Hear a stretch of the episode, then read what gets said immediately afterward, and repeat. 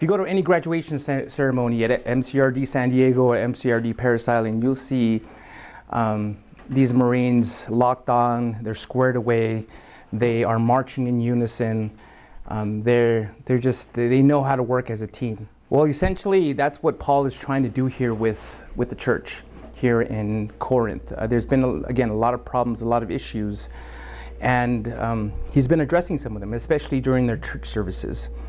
Um, and so after, now after having discussed the gifts of the Spirit and the graces of, of the Spirit, Paul now concludes this section by re-emphasizing the principles of ministry and how to properly use the gifts of the Spirit in an orderly way. Now, I, although I have no doubt that the Lord has a message for each and every single one of you individually, um, our passage today is more so directed towards the church as a whole, towards the whole body of believers. You see, in any church, the best kind of communication is the kind that edifies, the kind that builds up, the kind that matures uh, the, the body of believers. You see, if the listeners in a church aren't growing and being built up, then everything else that's being done matters little. It's, it's, it doesn't matter much.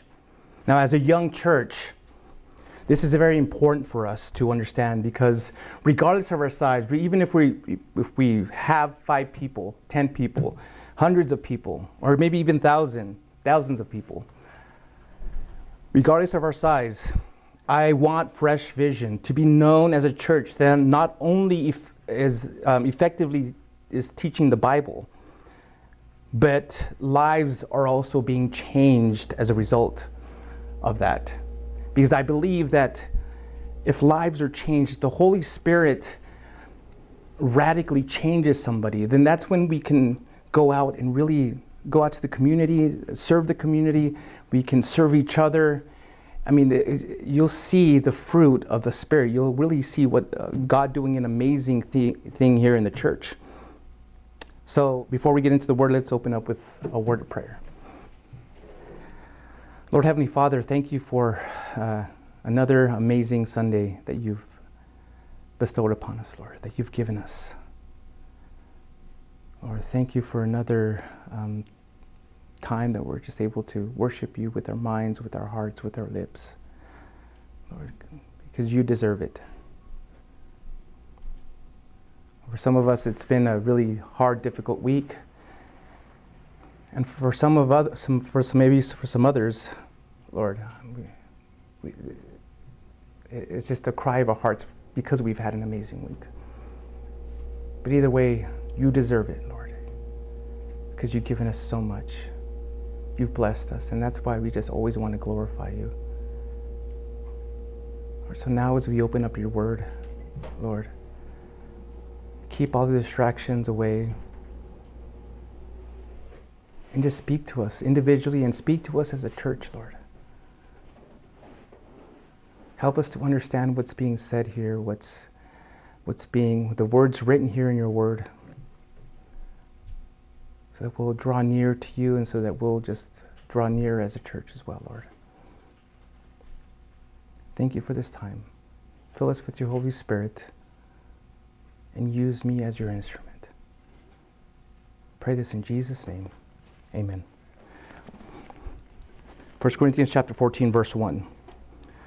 Pursue love and desire spiritual gifts, and especially that you may prophesy. For the person who speaks in another tongue is not speaking to people, but to God. Since no one understands him, he speaks mysteries in the Spirit. On the other hand, the person who prophesies speaks to the people for their strengthening, encouragement, and consolation. The person who speaks in another tongue builds himself up, but the one who prophesies builds up the church. I wish all of you spoke in other tongues, but even more that you prophesied. The person who prophesies is greater than the person who speaks in tongues, unless he interprets, so that the church may be built up. So now, brothers and sisters, if I come to you speaking in other tongues, how will I benefit you unless I speak with a revelation or knowledge or prophecy or teaching? Even lifeless instruments that produce sounds, whether flute or harp, if they don't make a distinction in notes, how will what is played on the flute or harp be recognized? In fact, if the bugle makes an unclear sound, who will prepare for battle? In the same way, unless you use your tongue for intelligible speech, how will what is spoken be known? For you will be speaking into the air. There are doubtless many different kinds of languages in the world. None is without meaning.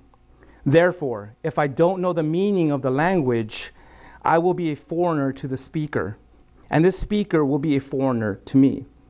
So also you, since you are zealous for spiritual gifts, seek to excel in building up the church. Therefore, the person who speaks in another tongue should pray that he can interpret. For if I pray in another tongue, my spirit prays, but, it, but my understanding is unfruitful. What then? I will pray with the Spirit, and I will also pray with my understanding. I will sing praise with the Spirit, and I will also sing pray, praise with my understanding. Otherwise, if you praise with the Spirit, how will you be? How how will the outsider say amen at your giving of thanks, since he does not know what you're saying? For you may very well be giving thanks, but the other person is not being built up. I thank God that I speak in other tongues more than all of you. Yet in the church I would rather speak five words with my understanding in order to teach others also than ten thousand words in another tongue. All right, well, apparently here there was a tendency for some of the Corinthians to lose control of themselves as they exercised their gifts. So it was necessary for Paul to remind them of the fundamental principles that ought to govern the public meetings of their church. In the first five verses, Paul, em, Paul's emphasis is on the importance of the gifts compared to the gifts, uh, compared to the gift of tongues, and supplies the reason why prophecy is the better of the two. Having just told them in the last verse of chapter thirteen that the greatest of God's graces is love, Christians now must therefore pursue it. When Christians pursue love, our focus will be on how we can serve others. So my question to you all is, are you pursuing, pursuing love?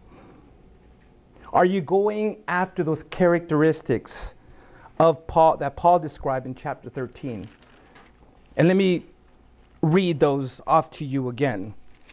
Love is patient, love is kind, love does not envy, is not boastful, is not arrogant, is not rude, is not self-seeking, is not irritable, and does not keep a record of wrongs.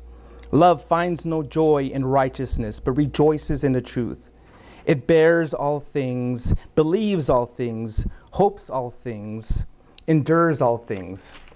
So again, the question is, are you pursuing this? Are you pursuing these characteristics of love? And are you pursuing or making an intentional effort to pursue the source of love?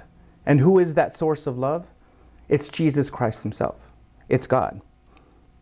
In John four seven, John four seven tells us, let us love one another, because love is from God, and everyone who loves has been born of God and knows God.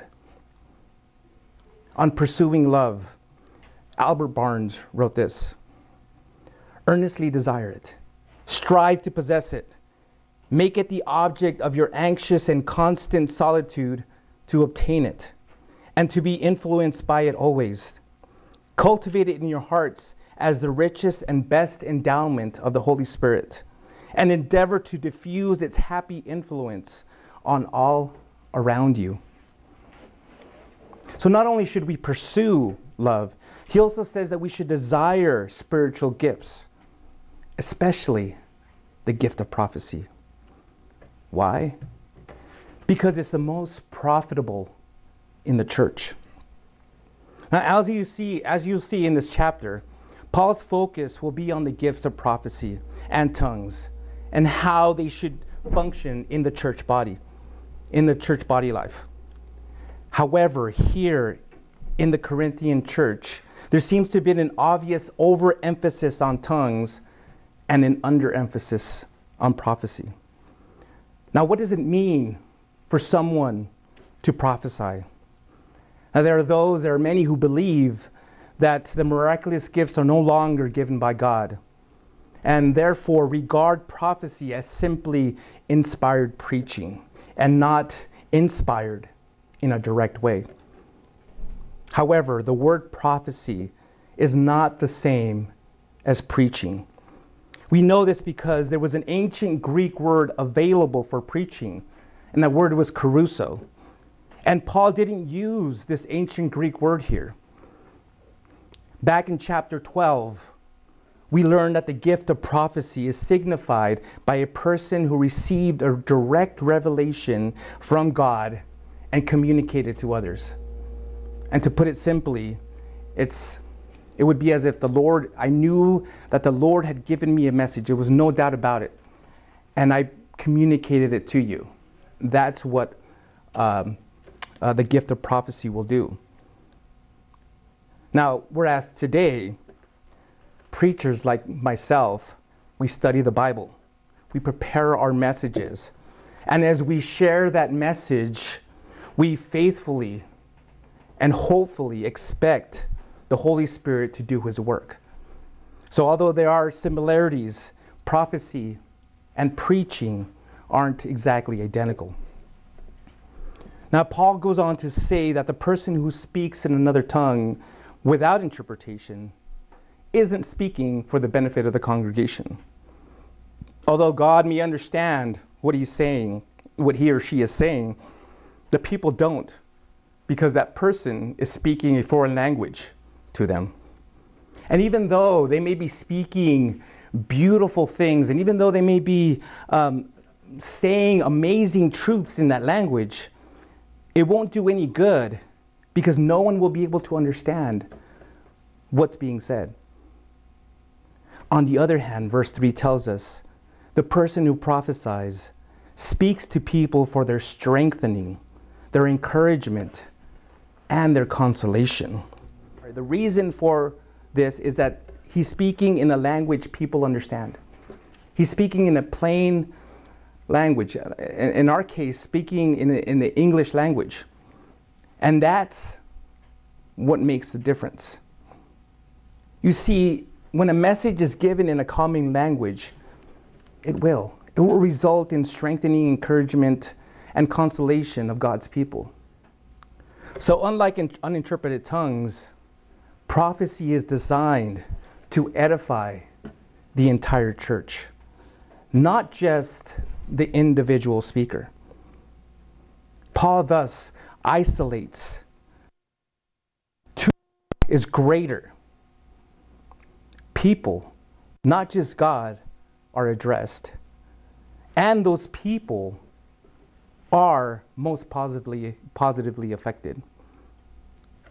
For this reason, Paul discouraged uninterpreted tongues within the church by declaring the supremacy of prophecy in verse five.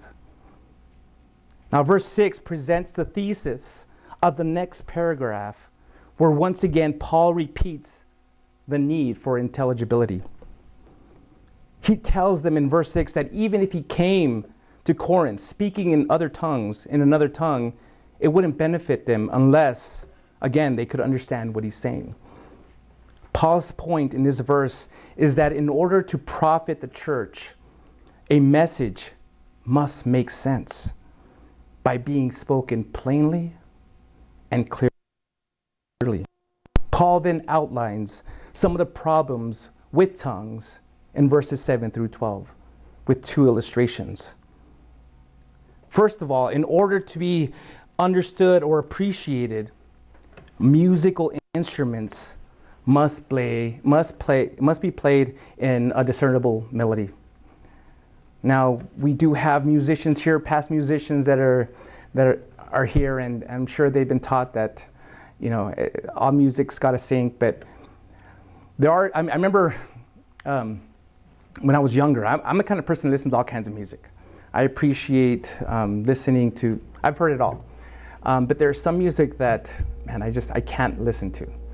I'm not going to name them all here because I don't want to make enemies, but um, there, uh, there is, when I was younger, someone gave me a tape, and it was experimental music.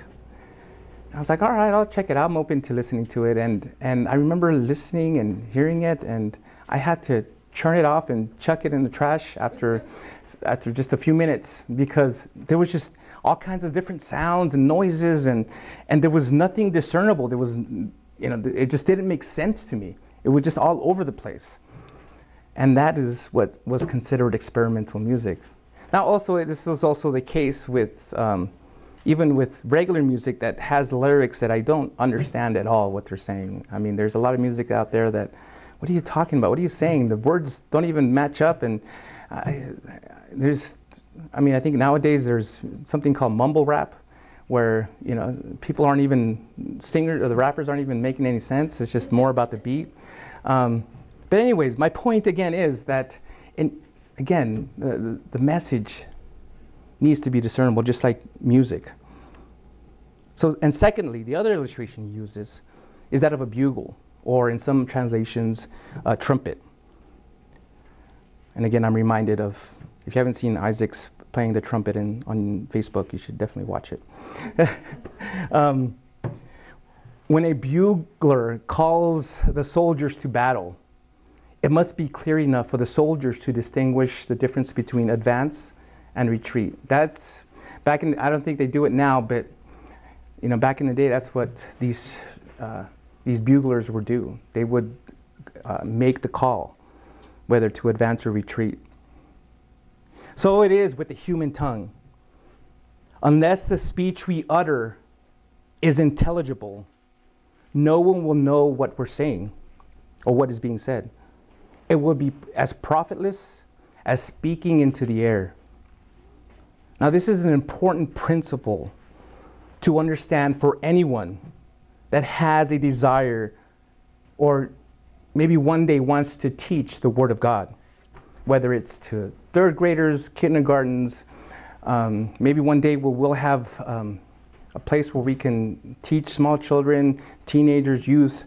Um, but the point is here, what's important is that it be taught simply, plainly, and clearly. If it's too deep and over the heads of the people, then it won't profit them. It doesn't do them any good. It might result in bringing a certain measure of gratification to you, the speaker, but it won't help the people of God. If I stood here and gave you a theological lecture on the ontological arguments between the hypostatic union and monophysitism, I'd only be doing it to prove how smart I am. I probably, you know, what are you talking about? It doesn't make sense. You're going way over our head. It's too deep. You see, I know that sometimes, and I'm still working on this, but I try to preach as simply and plainly and clearly as possible. You know, I want to be able to make sense to you all. Now, if also, if I was mixing my, my Spanish and my English, maybe some of you would understand, maybe some of you wouldn't, but my goal here, up here, and anybody that speaks up here is to, to, to make sense, you know, to be able to speak clearly and plainly so that you'll understand. Now, in verse twelve, as we continue, verse twelve continues by repeating the point which the first paragraph of this chapter ended. Seek to excel in building up the church. Notice that Paul never discourages them in their zeal for spiritual gifts, but seeks to guide and instruct them so that they'll use these gifts at the, to reach the highest goal. Now, after outlining these problems, Paul addresses a solution to the problem in verses thirteen through nineteen. The solution he offers is to simply pray for the interpretation of tongues. Verse fourteen and fifteen show us that receiving the gift of interpretation benefits oneself, first of all. Without it, anyone speaking in tongues has no way of personally knowing the meaning of the message he or she has just uttered. So Paul asks, or rhetorically asks, what then? Well, it's simply this.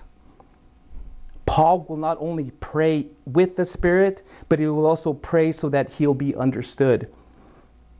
It doesn't mean that he will pray with his own understanding, but rather that he will pray so that, so as to help others understand. Now, tongues and their interpretation aren't just limited to prayer, but might also come in the song of form too. Therefore, praying and singing with my understanding may also include understandable worship songs as well. Now, one of the reasons we put our lyrics to our worship songs uh, here, or the worship songs we play here at the beginning of our service, is so that you'll understand them, so that as you're reading them, you'll understand what's being said, and so that they'll make sense, and it'll just bring you joy. Again, it'll help you worship the Lord. But, but if you don't know German, French, Cantonese, Tagalog, you know, if you don't know um, all the, you know, you can name any language, me praying or even putting the most beautiful worship songs in that language wouldn't benefit you unless there was an interpretation. I mean, yeah, I can tell you, you know, these, this is the, one of the best worship songs in, in German or in French that, that's out there. And you can believe me and, and worship in the Spirit, but really, wouldn't it benefit you more if you understood what the lyrics or what the words were saying? I think, you know, I know I would. Now, Paul continues to elaborate these, this point by explaining how speaking in a foreign language affects others present in verses sixteen through seventeen. If Paul gave thanks with his own spirit, but not in such a way as to be understood by others, how could someone who didn't understand the language he is using say amen at the close? And again, reiterating this point, speaking in a foreign language, one might indeed be really giving thanks to God, but others are not edified if they, they do not understand what's being said. Now, if all you understand and all you can grasp is, is for instance, Spanish, I'm familiar with that language, then I would probably recommend a good Spanish church for you to go to.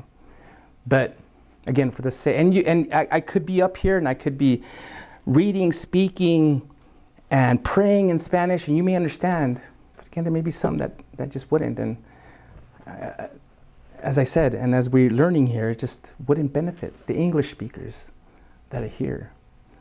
Again, others won't be edified if they don't know what's being said. Verse eighteen informs us that the, the, apostle, the apostle, Paul here, apparently had the ability to speak more foreign languages than any of them. However, he's not speaking about languages that, he's, that he had learned, but here the reference is undoubted, undoubtedly to his gift of tongues, specifically to his gift of tongues. So by saying more than all of you, Paul's instructions about the proper use of this gift within the church came from his own experience. He knew what he was talking about. Yet, in spite of his superior language abilities, Paul says in verse nineteen that in the church, I would rather speak five words with my understanding in order to teach others also than ten thousand words in another, lang- in another tongue. You see, Paul wasn't at all interested in using this gift for self-display. His chief aim was to help the people of God, to help these Corinthian Christians grow, to help all Christians grow. Therefore, he determined that when he spoke, he would do so in such a way that others would understand him. Now, Paul has more to say about this topic, so let's pick up where we left off and follow along as I read from verse twenty. First Corinthians chapter four, verse twenty. Brothers and sisters, don't be childish in your thinking, but be infants in regard to evil and adult in your thinking. It is written in the law, I will speak to this people, to this people by people of other tongues and by the lips of foreigners. And, e and even then they will not listen to me, says the Lord. Speaking in other tongues then is intended as a sign not for believers but for unbelievers, while prophecy is not for unbelievers but for believers. If therefore the whole church assembles together and all are speaking in other tongues and people who are outsiders or unbelievers come in, will they not say that you are out of your minds? But if all are prophesying and some unbeliever or outsider comes in, he is convicted by all, he is convicted by all and is called into account by all. The secrets of his heart will be revealed, and as a result, he will fall face down and worship God, proclaiming God is really among you. As you can see in this passage we just read, Paul circles back to the reason why prophecy is preferable. But before he does, he informs the Corinthians that a preoccupation with tongues, without concern for the effect of oneself or others, is childish thinking. Yes, there are ways that Christians should be childlike. It should be innocent when it comes to uh, being innocent of evil and having the faith of a child. There are many things that the Bible talks about that we should have that childlike behavior, the childlike faith, but not in their use of, the, of, of spiritual gifts. You see, mature faith never stresses the non-cognitive. I'm sorry, let me repeat that. Mature faith never stresses the non-cognitive at the expense of the cognitive. In other words, it would be immature for someone to teach complicated things to anyone that isn't mentally prepared to learn them. Again, I'll, I'll go back to Spanish, you know. I'm not going to give you, a teacher isn't going to give you advanced Spanish classes if you haven't learned how to say hola, mi nombre es. You know, you gotta, you gotta learn the basics. You gotta learn the fundamentals of Spanish, some of the rules, the alphabet in Spanish, because there are a couple different letters that, than, that it has in the English language. So again, for me to, or anyone to be teaching something that is too complicated, it, it just shows again their immature, their own immaturity. For Paul, it was a matter of priorities. Paul did not oppose the ministry of tongues. He did not try to put, he did try though, to put it into a right perspective. The issue was not quantity of words, but the quality of communication. Unfortunately, many of the Corinthians didn't see it this way. And as a result, they were acting like children playing with toys. When it came to knowing about sin, Paul wanted them to be babes. But when it came to spiritual understanding, he wanted them to be mature men and women.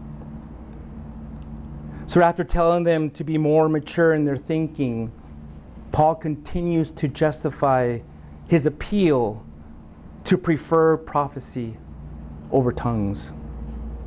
He begins by citing parts of Isaiah chapter twenty-eight, verses eleven and twelve, a passage in which God pronounces judgment against the rebellious, against rebellious Israel at the hands of the foreign empire, Assyria.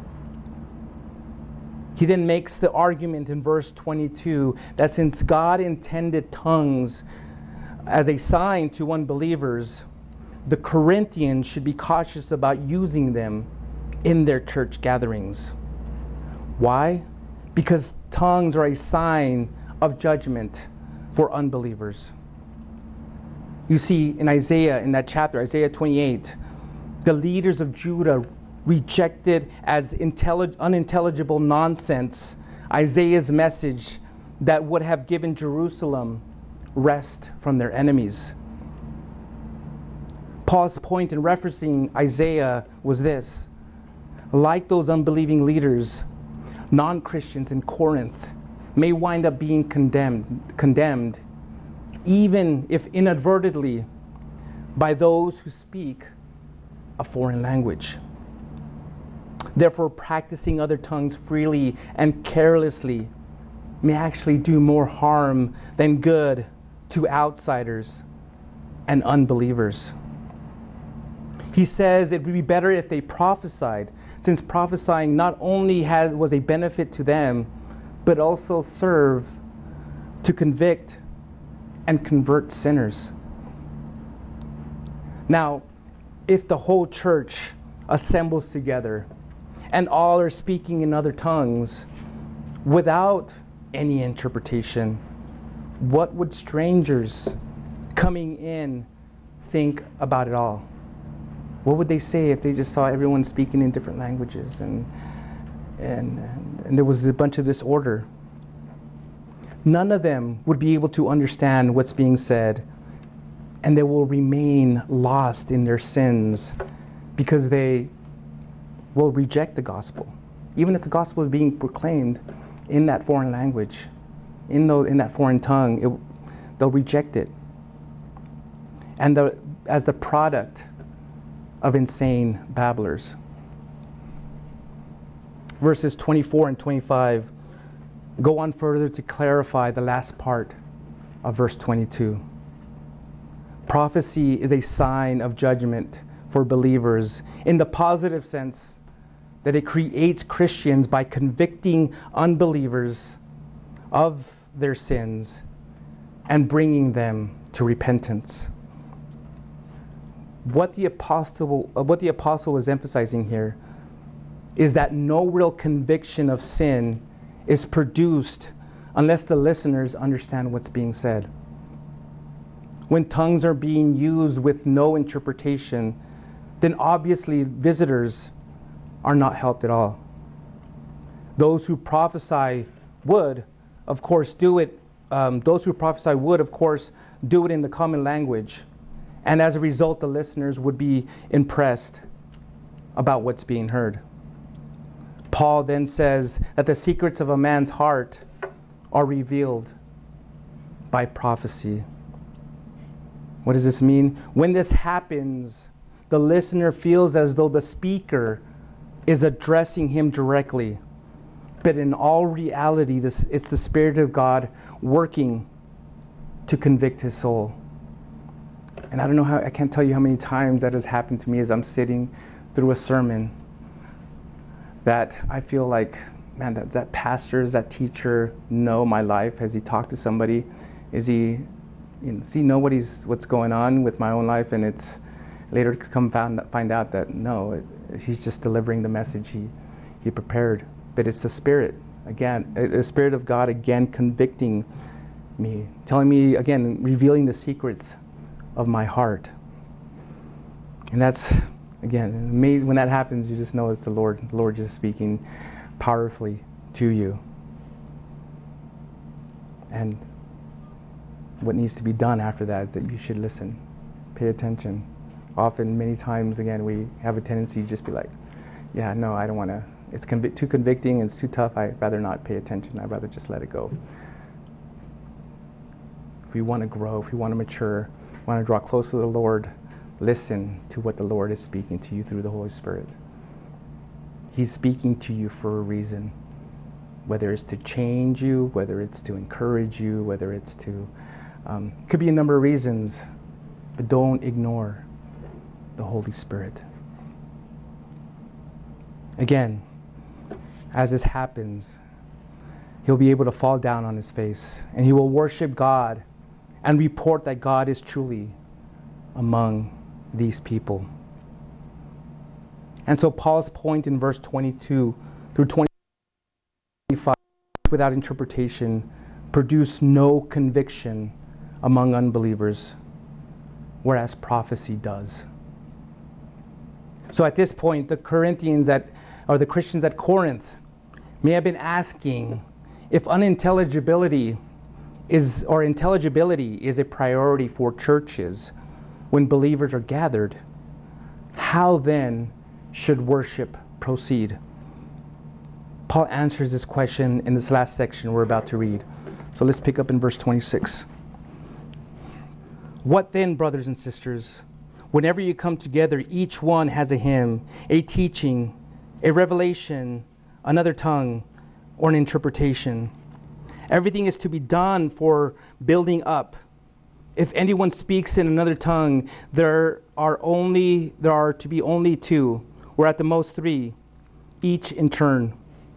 And let someone interpret.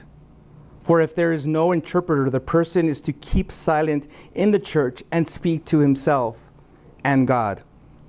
Two or three prophets should speak, and the others should evaluate.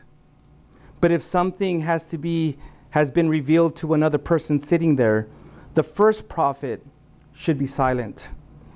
If you can all prophesy, for if you can all prophesy, prophesy one by one, so that everyone may learn and everyone may be encouraged. And the prophets of spirit are subject to the prophets, since God is not a God of disorder, but of peace. And in all the churches of the saints, the women should be silent in, in the churches, for they are not permitted to speak, but are to submit themselves, as the law also says. If they want to learn something, let them ask their own husbands at home, since it is disgraceful for a woman to speak in church.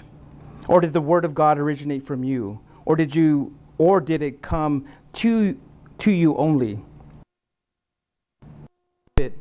Or spiritual, he should recognize that what I write to you is the Lord's command. If anyone ignore this, ignores this, he will be ignored. So then, my brothers and sisters, be eager to prophesy, and do not forbid speaking in tongues. But everything is to be done decently and in order. Because of the abuses that entered the church in connection with the gift of tongues, it was necessary for the Spirit of God to set forth certain regulations to control the use of this gift during their worship or church services. Starting in verse twenty-six to thirty-three, Paul gives us a description of an orderly, free-flowing church meeting with wide participation. Now, it appears that when the early church met, the gatherings were very informal. And if you do a history on early church and how they met, they were just small groups like this, meeting in a home. And there were just a bunch of them in, in Corinth. So they were just some really small groups. It wasn't a big church like you would see of thousands and thousands of people. In those small groups, there was liberty for the Spirit of God to use the various gifts which he had given the church. For instance, he says, one has a hymn, a teaching, a revelation, another, another tongue, or an interpretation. But having stated this, he sets forth the first control in the exercise of these gifts, but in particular here, the gift of tongues.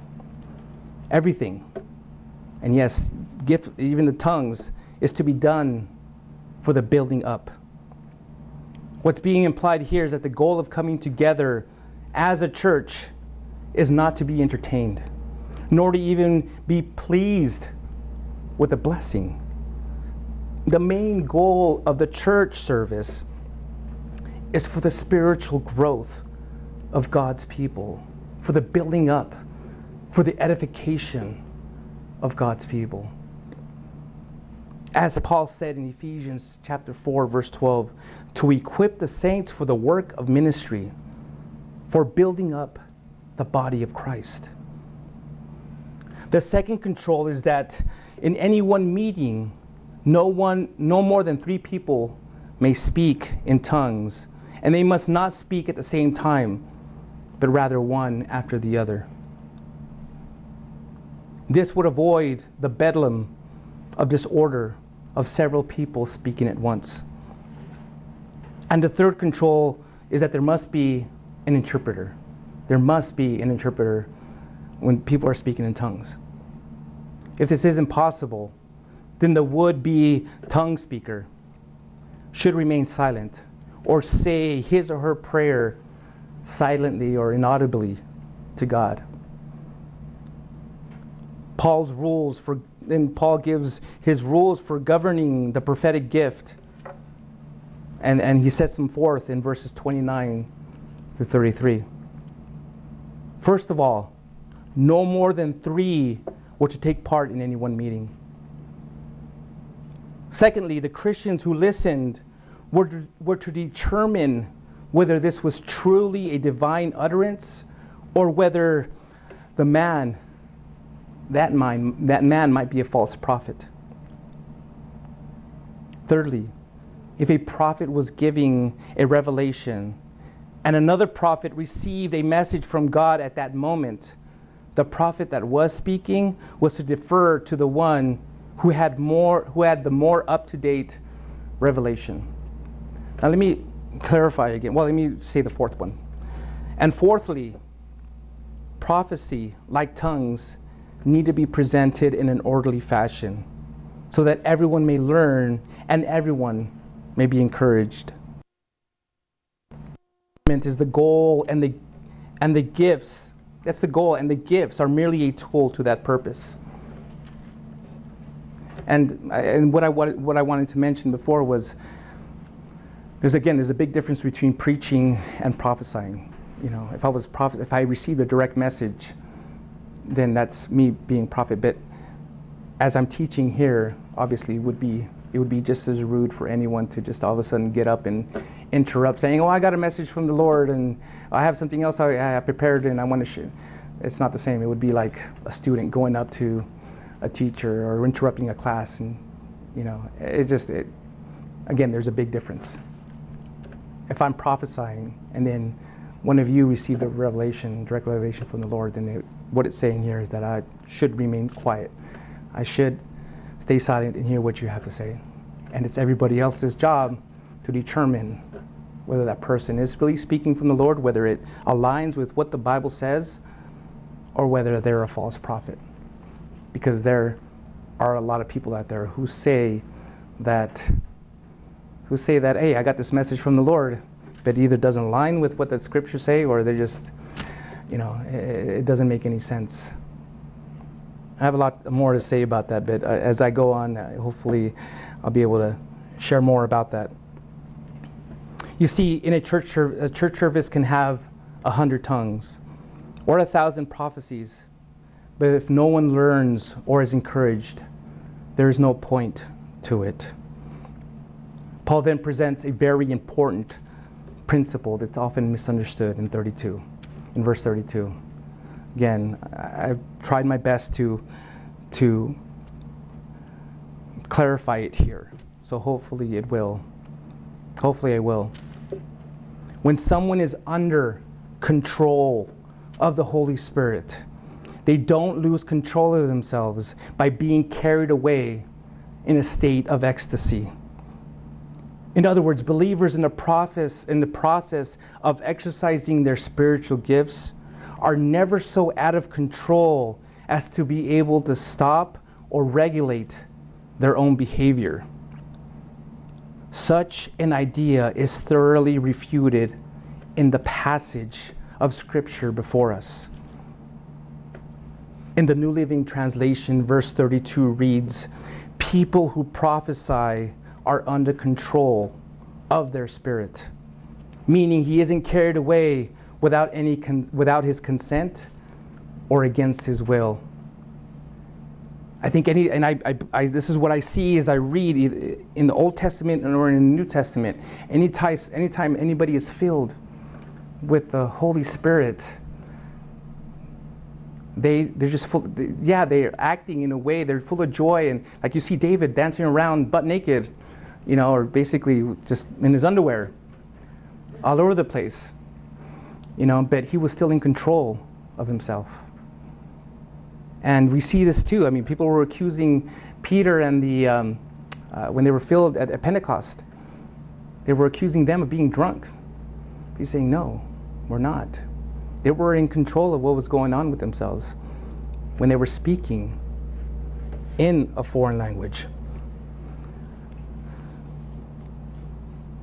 Those who say they lost control cannot evade the instructions of this chapter on the pretense that they just couldn't help it. The truth is, a person under control of the Holy Spirit can determine when or how long, how long they should speak.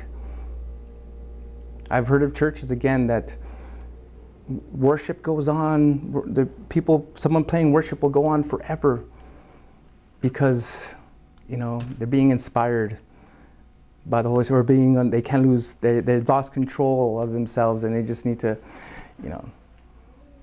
It, again, what it's saying here is that it doesn't work like that. There is control, and that person can control how long they should sing, pray, speak. No one is completely out of control of themselves.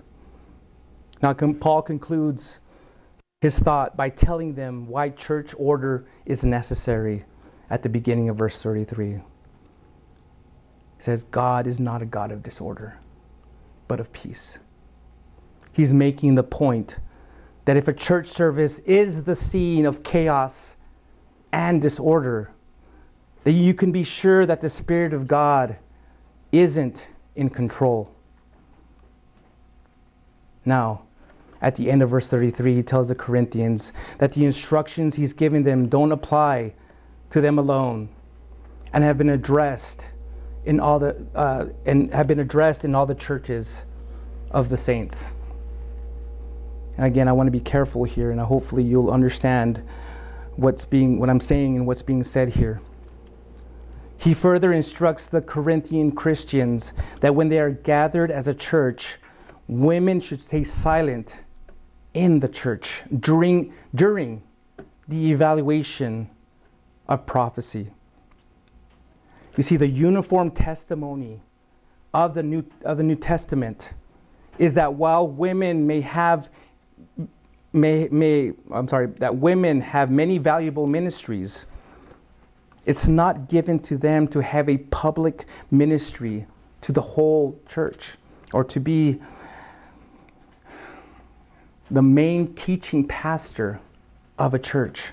Again, that's a, a controversial in our age today, but Paul, this is what Paul is saying, that it's not their place. It's not given to them. They are entrusted with the unspeakably important work, and I hope this, is, again, doesn't sound chauvinistic, but the important work of the home and raising of children. I mean, those of you who have done that know how hard that is, know how important that is, because if the dad is always out at work and, and, and trying to pay the bills or whatnot, the mom is there, and she's trying to, you know, she's, it's hard work. Being around kids all the time. I see it with my wife, and I see it with some of you, and, and you know, it can be very challenging. And that's, again, a, a gift. God is, that is something that God is, you know, it's a blessing. And that's the way I think you should see it. But Paul makes it clear here, again, that they're not allowed to speak publicly in the assembly. Theirs is to be a, sub, a place of submission to the man.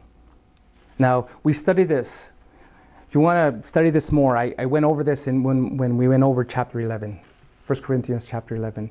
If you have more questions about that, I would first suggest going there um, and listening to those lessons, but also come and speak to me afterwards. But again, we can I can spend a whole hour, another hour here speaking about uh, this subject.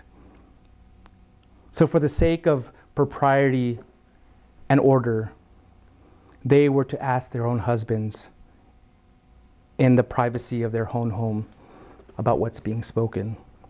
Now, if a woman doesn't have a husband, she could ask her father, her brother, or one of the elders in the church. Actually, this uh, sentence here, verse thirty-two, is that the verse here? Verse um, thirty-three can be translated, translated, let them ask their menfolk at home.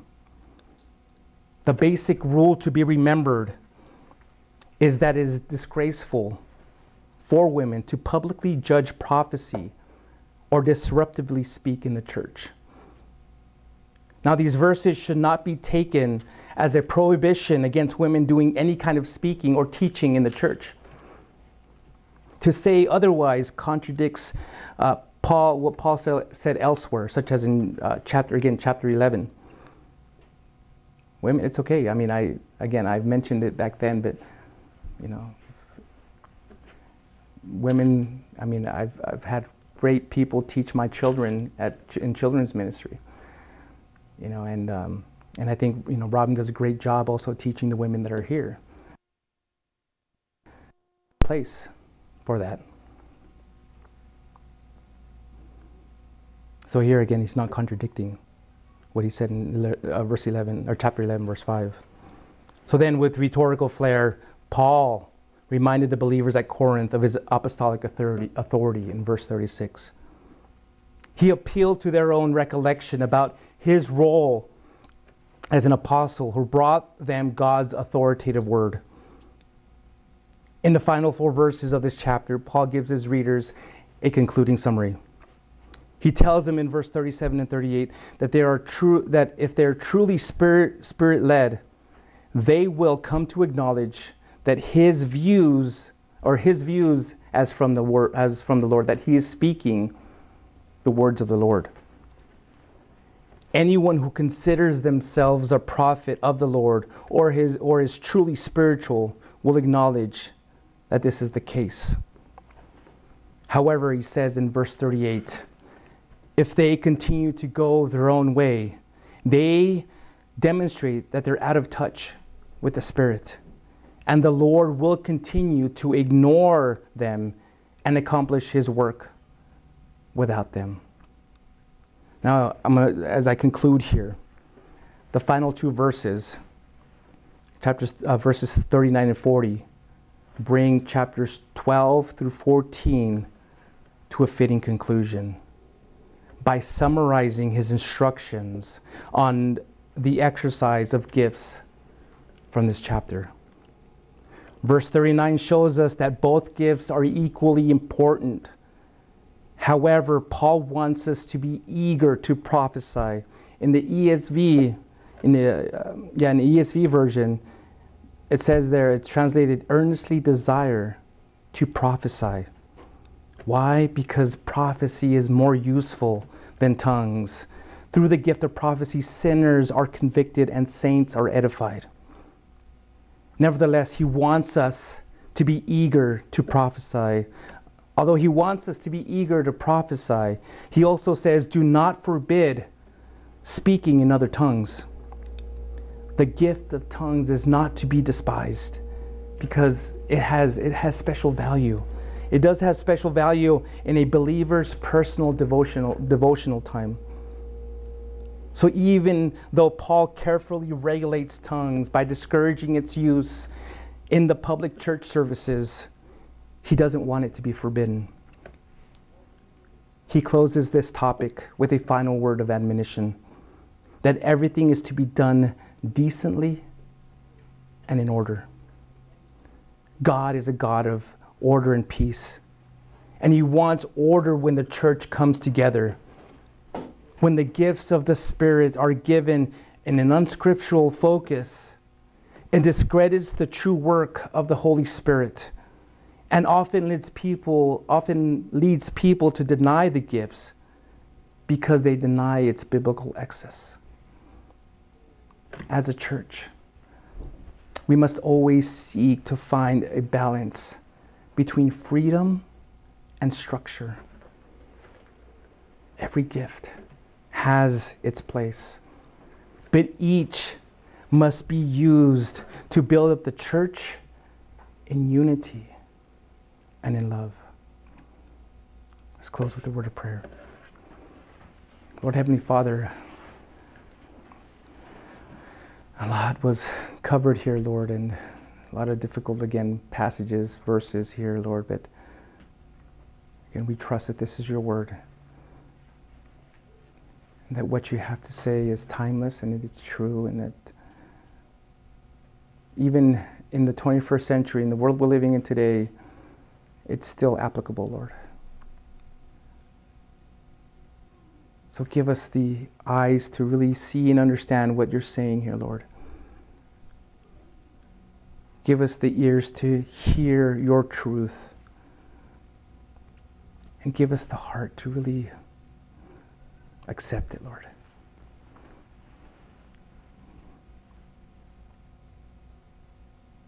You're, again, amazing and good Father.